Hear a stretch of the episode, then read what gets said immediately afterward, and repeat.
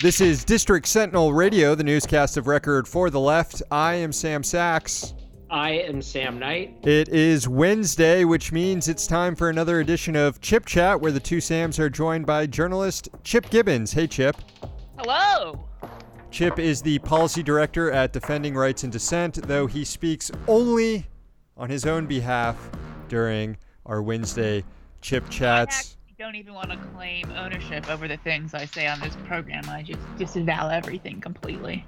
That's right. That's right, Chip. Uh, not not exactly uh, standing by his words each week. No, but, not uh, at all. No, no, you'd have and- to be very foolish to stand by your words. In fact, this episode will self-destruct in five days after airing. All right, uh, we're going just real briefly. I've been I've been snacking on pizza flavored goldfish. I'm not sure if anybody else wants to share their snacks of the week here. I Uh, do not want to share my snacks of the week, but I will say I have been gotten a lot of positive feedback about my endorsement of salt and vinegar kettle cooked chips. Mm. Multiple chip chat listeners have have reached out to me telling me uh what how right I am on that topic. No one has ever reached out to me to tell me how right I was about like US imperialism or, you know, the Espionage Act but the chip chat audience is very passionate about salt and vinegar kettle cooked chips. I'm also having some people uh suggesting I should move into wine recommendations, which perhaps I will I will contemplate doing. Ooh. we would need to have. I have. have a really great $8.99 wine I purchased at Target that is better than many $14.99 wines I purchase at the wine store. So try But and- how does it? How does it pair with salt and vinegar kettle chips, though?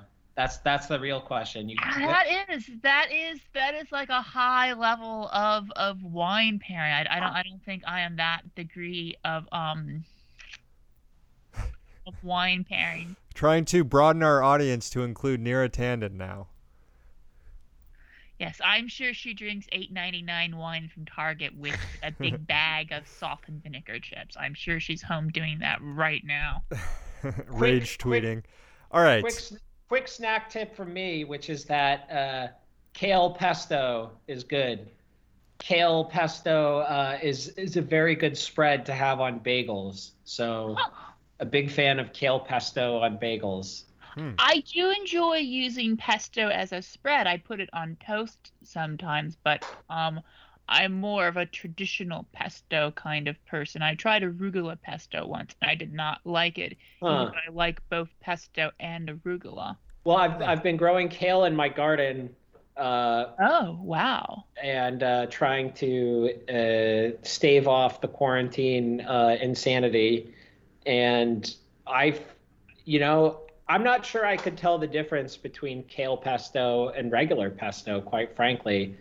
I might need to do a blind taste test. Regular pesto is made from basil, I believe. Correct. Yes. Yes. Basil and pine nuts. I had some uh, regular regular pesto last night for dinner with some gnocchi. I'd hardly Mm. consider it a snack, but it was a tasty dinner.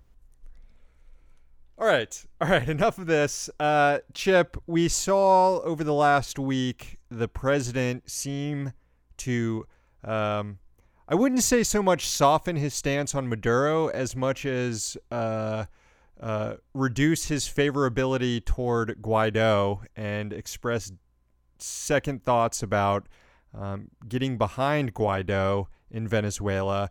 And as soon as as soon as the president expressed these second givings, Joe Biden jumps out with a tweet uh, saying that Trump has actually been soft on Venezuela and that he would go much much harder. Chip, take it away. I mean, the whole thing is ridiculous. The comment, I mean, there's been a number of bits of speculation of that Trump is soft on Juan Guaido. I saw somewhere that Trump suggested Juan Guaido doesn't have what it takes, which is sort of an objective fact at this point, given Juan Guaido has not been very successful at overthrowing the government of Venezuela. I don't think anyone can can actually dispute that. He's a bit of a clown. Uh, but the latest quote is something from Axios, where Trump was asked whether he would meet with Maduro, and Trump said, I would maybe think about that. Maduro would like to meet, and I've never been opposed to meetings, you know, rarely opposed to meetings. I always say you lose very little with meetings, but at this moment, I've turned them down. Uh, you know, pretty banal quote. I don't I don't have much of a reaction to it. There's there's not a whole lot there to think about. But then this whole thing came out, you know, Trump is softening on Maduro, and then you get all these people, well, Trump loves dictators, Trump loves Putin, Putin loves Maduro, just all sorts of other sort of, you know, garbage takes. And then, of course, Joe Biden has to come out with this tweet. Um, Trump talks tough in Venezuela but admires thugs and dictators like Nicolas Maduro. As president, I will stand with the Venezuelan people and for democracy. So, of course, Trump retaliates to this tweet in the only way he knows how, which is on the Twitter as well, and just, you know, lets us know that he's still very strong on um, overthrowing the government of Venezuela, and he would only meet with Maduro to discuss him resigning. Um, and you know, if this tweet pushes Trump to be more aggressive on Venezuela, then it's really very dangerous. I mean, the Trump administration is escalating its sanctions on Venezuela. It's also escalating its sanctions on Iran. Earlier this month, we saw this huge uh, potential for catastrophe where Iran, which has been blocked from selling crude oil by U.S. sanctions, made the decision to, which is its right as a sovereign nation, to to to give gasoline to to Venezuela. Venezuela, even though they have large oil reserves, uh, doesn't currently have much capacity for refining the crude oil, partially due to the fact that the chemicals needed to do that are, are blocked by sanctions. So Venezuela actually has an acute fuel shortage right now. And so Venezuela is not allowed to buy fuel because of the sanctions. Iran is not allowed to sell it because of their sanctions. So Venezuela and Iran decided to do, you know, to do business with each other, which you know, once again, is is both nations' rights, and you know, blocking a nation from having fuel in the middle of a um. I mean, blocking a nation from having fuel is is ridiculous. You know, regardless of what that government is doing, you're punishing the civilian population and you know in the middle of a pandemic that's that's even worse. But iran did this very bit bold move where they sent five tankers of of fuel to to um to Venezuela. And you know I read the Financial Times every morning and as they pointed out you know uh, Iran per the Financial Times when they usually defy sanctions you know, they turn the ship's radar off, they reroute them a lot to avoid being intercepted. You know, that makes sense. The British have seized an Iranian tanker before in, in Gibraltar, uh, arguing it was, you know, carrying oil to Syria in violation of the EU embargo. But in, in this case, though, they, you know, left the radar on. They didn't change the route. They were very, very, very open about what they were doing and, and they flat out said that you know they've gotten warnings from two countries. The U.S. sent. Uh, this is what a self-described in the words of the Financial Times Iranian regime insider told them.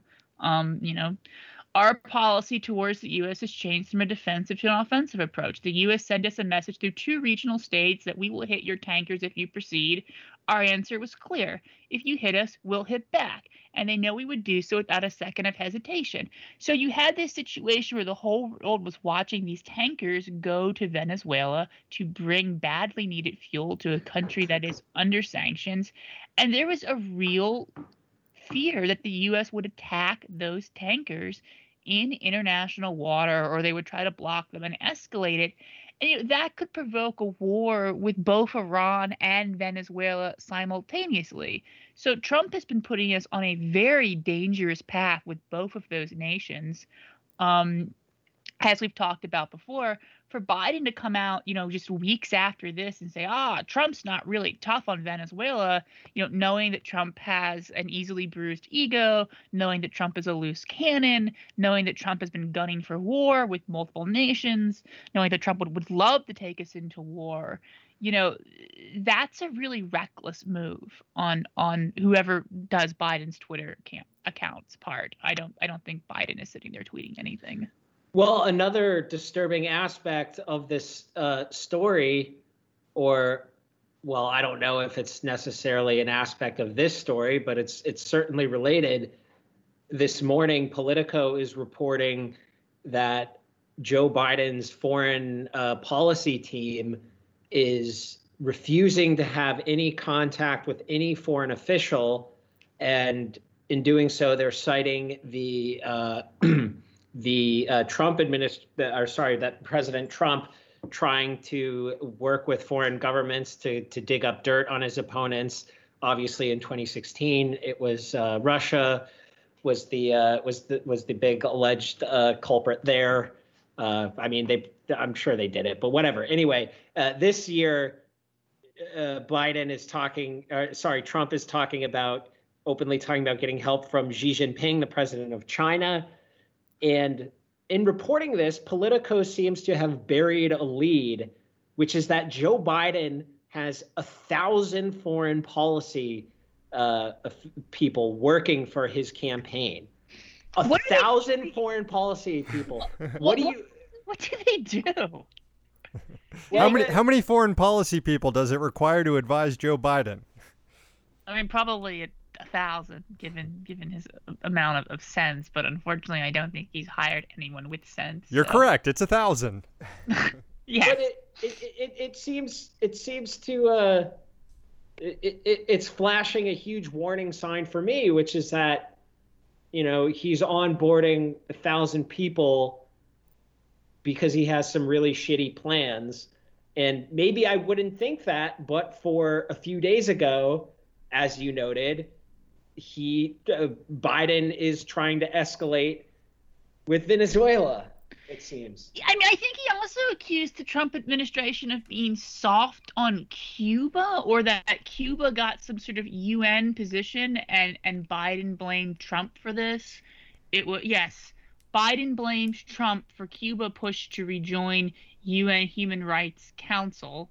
Um, Joe Biden tweeted out on May 15th Trump's international failures have cleared a path for Cuba to join the UN Human Rights Council. This would betray Cuba's political prisoners and further undermine U.S. diplomacy.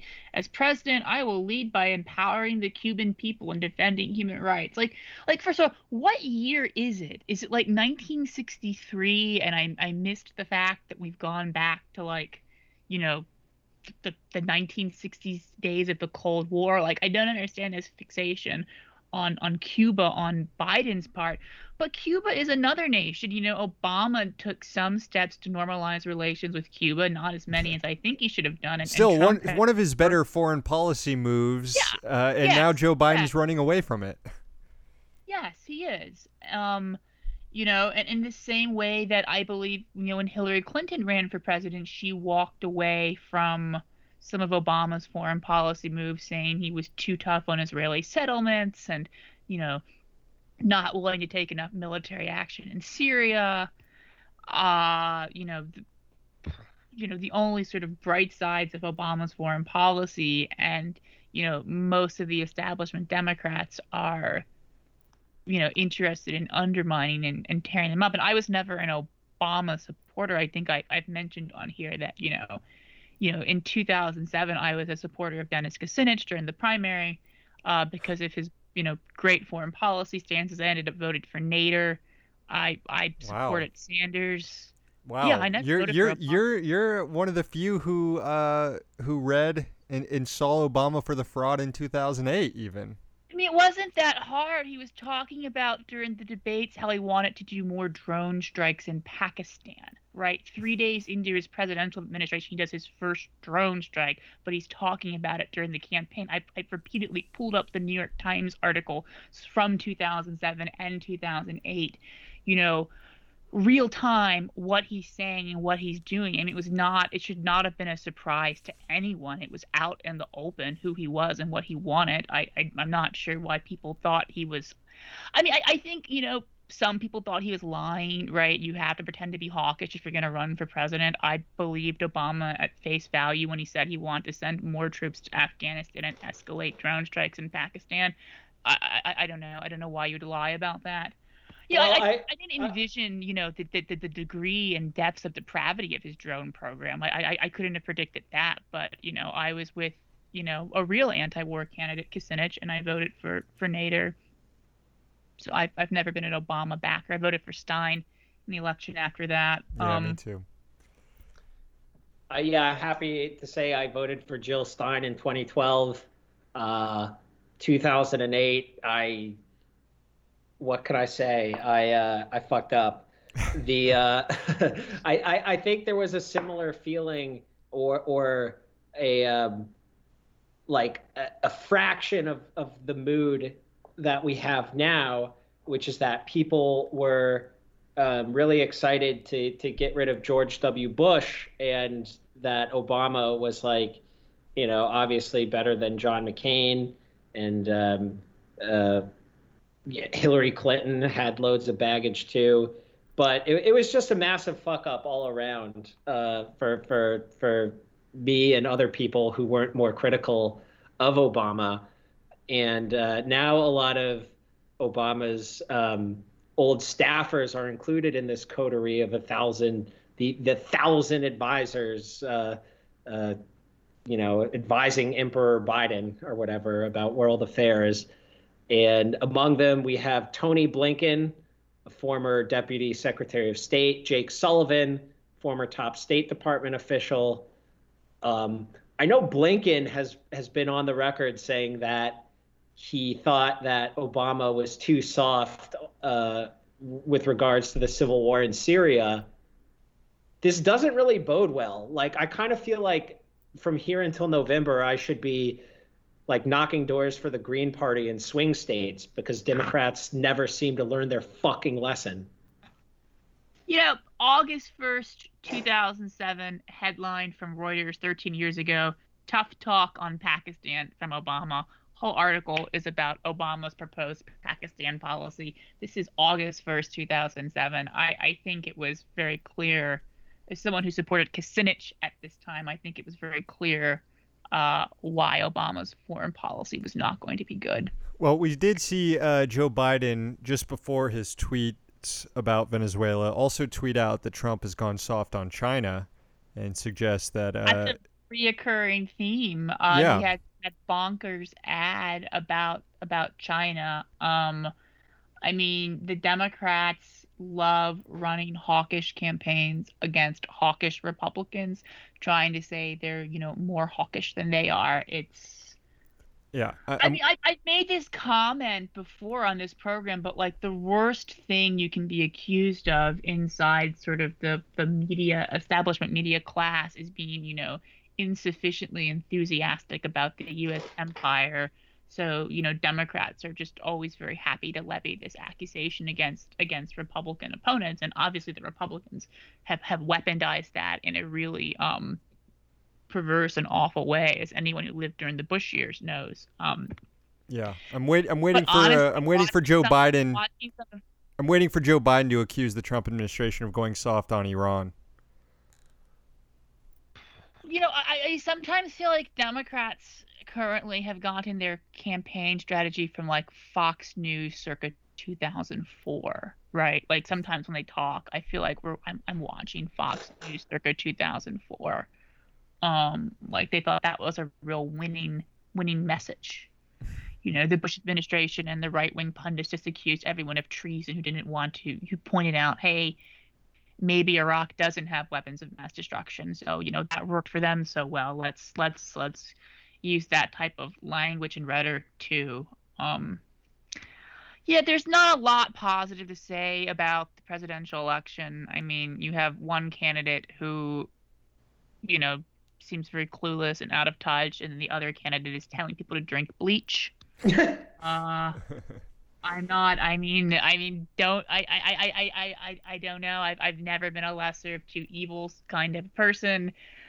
Uh, but when I and Clearly live in, you know, not I voting for I uh, Nader in DC, 08. So I, my vote doesn't really matter. But you know, when I see the president of the United States in the midst of a pandemic telling people to drink bleach, I, I start to understand a little bit the lesser of two evil impulses. yeah. Um, since that is like, you know, th- please don't listen to the president about drinking bleach. Is is the level that we're at at this moment in time. Yeah, It's a but I mean that that there is that, and that's true, and that in an ideal world we wouldn't have a head of state uh, encouraging people to drink bleach during a pandemic. But I also see uh, a lot of people in the streets, and I wonder, hey, uh, maybe it, it, maybe things don't uh, things don't go the uh, things go to the right's way, things go the conservatives' way in the election uh, because the system is fucked and because obviously Trump is now talking about uh, uh, mail-in ballots being being fraud, which they're not, but he's obviously like building up to maybe rig the election. But the point is, is that maybe may, maybe Trump wins, and who knows? We'll have a uh, a, a union of uh, autonomous zone republic. yeah, I'm not. I mean, I'm not encouraging people to people should vote who they want to vote for in the election. Like I said, I've I've never voted for a Democrat in a general election. I've also only ever voted in Maryland and DC, so it doesn't really matter.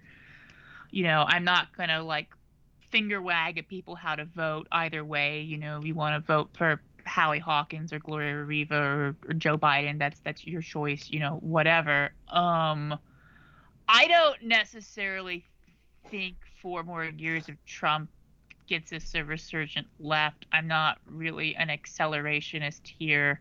Um, I also think that, you know, Obama's election definitely undercut sort of the left wing social movements that were popping up, as did sort of the Democrats' rise to power in, in 2006 in Congress. I mean, you had very big anti war protests, you had huge immigrant rights protests, you had anti racist organizing around the Jena 6 protest, and that all sort of evaporates during Obama's first term, but but but by several years later, you have Occupy, you have Black Lives Matter.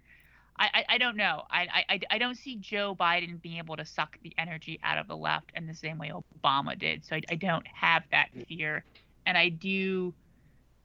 Uh, Trump is. I do worry about what a Barr can do as Attorney General, which is not. I'm not endorsing voting for Joe Biden. You know, I, I live in D.C. I'm I'm going to be voting for the Green Party, obviously, but not PSL. They're not on my ballot. Oh, they're oh shit. Okay, I guess I won't be voting for them either. Chip, I mean, uh, one last uh, issue to address here before we uh, call it a yeah. day for Chip Chat. You mentioned 2004 Fox News. Speaking of that, let's bring up John Bolton. Uh, he's got a book out that I'm not reading it. I'm not reading his book. I mean, I suppose there is some historical merit to the memoir of an insider in a regime. In a, I almost said regime. No, a regime. Let's call sure. it a regime. Uh, regime insiders, as we know from the Financial Times, can have insights. I suppose if I was doing a his, history of the Trump administration 10 years from now, I would look at it um, I'm sort of like most normal people, very disgusted by the fact that he refused to testify during the impeachment and now has this book with all of the supposed revelations in it. Uh, I do know he comes across quite hawkish in it. No I kidding. Describes Trump's decision not to bomb Iran because it would kill people and that would be disproportionate uh, to to them shooting down a, a drone as like the most irrational decision I've ever seen a president make, something ridiculous like that.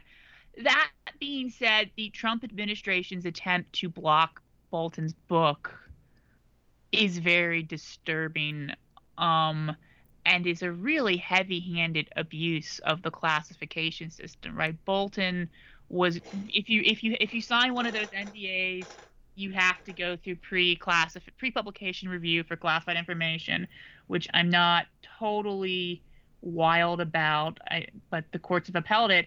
And Bolton, you know, not to praise Bolton, but by all accounts, he made a, a good faith effort to to to do that. He worked with a career uh, national security official who determined, who suggested edits to Bolton. Bolton made the edits. They they suggested you know, he gave back the manuscript and she told him that there was no classified information in the book and that he'd get approval to publish it later that day. And then some Trump uh, hack man, hatchet man, comes in and says, actually, there is classified information. and I believe I, I've seen that he hadn't even gone through the rev- the training on how to know if something is classified or not before doing so. So like just totally politically motivated decision to say the book is classified, and then the Trump administration has a, a ridiculous request for had a ridiculous request for a temporary restraining order that would have you know required the publisher to get copies back from third parties and destroy it, which is just I mean that's that's very sinister. Obviously the judge has refused to refused to grant that, but has, you know, not closed the door for Biden not Biden, Bolton losing his royalties, which is what they're doing to Snowden or facing prosecution. And, you know, I'm, I'm not a Bolton fan, but you know, this is clearly an abuse of the classification system to prevent a sort of very sensitive, very fragile man's ego from being bruised. And that's very scary from the standpoint of, of press freedom. Yeah. You know, and I've been very outspoken about Assange. I've been very outspoken about Manning. So nobody, you know, tweet at me like, "Oh, you'll defend John Bolton. What about us?" Like, you know, every time, every time, you know, I, I've been, I've you know, Sam, you know, I'm very uh, consistent on on freedom of speech. Yeah, yes, you are. I am very uh, consistent on this one. I am uh, not. I am not as consistent. I know, but- I know, we know, we know, we know, we we I that is known. Uh, but I, I- just I'm get, I'm guessing you don't think we need to start a, a GoFundMe for John Bolton or anything to deal no, with I'm this not attack on starting his a speech. GoFundMe for John Bolton. I'm not reading his book. I'm not giving him a platform. But you know, there's the fact that a career official looked at the book, they went back and forth, they removed information, they decided there was nothing classified in it, and some Trump person who has also leaked information to Devin Nunes before comes in without ever ha- ha- having the proper training and saying, "Oh, actually, this is classified," and a judge is like, "Bolton, bet wrong. There was class." It's just, it's it's abusive. It's it's a serious threat and you know, I have no illusions that the classification system and the Espionage Act hasn't been used to like, you know, jail whistleblowers and, and degrade press freedom. But you know, like with, with everything else with Trump, it's it's both sort of an escalation of what's already been going on and just much cruder and more blatant, which I don't know. I don't know what's going to happen to John Bolton. Probably nothing. He's an establishment insider. But, you know, if, if Trump is able to take down an establishment insider for publishing a book that's mean about him and abusing the classified information uh, system to do so, I'm not very happy with the state of things in the country. Yeah, it seems like a lose-lose situation here. I mean, uh, my guess is that uh, Trump loses here. Bolton's book gets published, and he makes a shit Well, ton of money. Published at this point, it's whether or not he could face criminal penalties for having done so, or lose his lose his royalties. Yeah, I don't think that's going to happen. I think he's going to be fine. But uh, if it does happen, that's a huge problem too. So, uh, heads, heads, heads. The bad guys win. Tails, we lose. As they All say. right. Chip. That's chit chat. That's Chip Chat. You can follow Chip on Twitter at Chip Gibbons, eighty nine. And I believe we've decided next week we'll be uh, discussing the blue leaks. That's right. We're gonna take some time with the perhaps blue it will unveil my wine recommendation that week. oh man, that's uh, it's a hell of a tease right there. $8.99 wine recommendation, but You it's as good as many fourteen ninety nine wines. We just got to make sure it pairs well with uh with kettle chips. Yeah, Maybe- if you drink enough of any wine, anything will pair fine with it.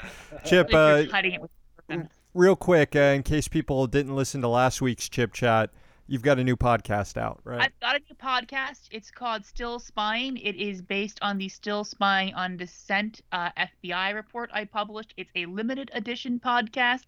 How many episodes will there be? Maybe there'll be three. Maybe there'll be eight. Uh, the secret plan is for eight episodes. Can I pull that off? I don't know. But we had on the current episode Mike German, who is a former um, FBI agent turned whistleblower turned ACLU lobbyist and currently at the Brennan Center. Uh, Alex Vitale will be making an appearance. Alex Vitale, the police abolitionist, will be making an appearance later in the series. Uh, I've been lining up some interviews this morning about Fred Hampton's assassination, which will be an exciting episode. So check it out. Yeah, and I await the uh, Sam and I both await your invite for uh, an episode Sam for us to appear on. Uh, tell me what aspect of the FBI you'd like to discuss. I mean, we've just been covering the FBI for what? How long have we been doing this now, Sam? Six years. So uh, that's about all we can say. Sam chat. All right, I'm I'm open to it.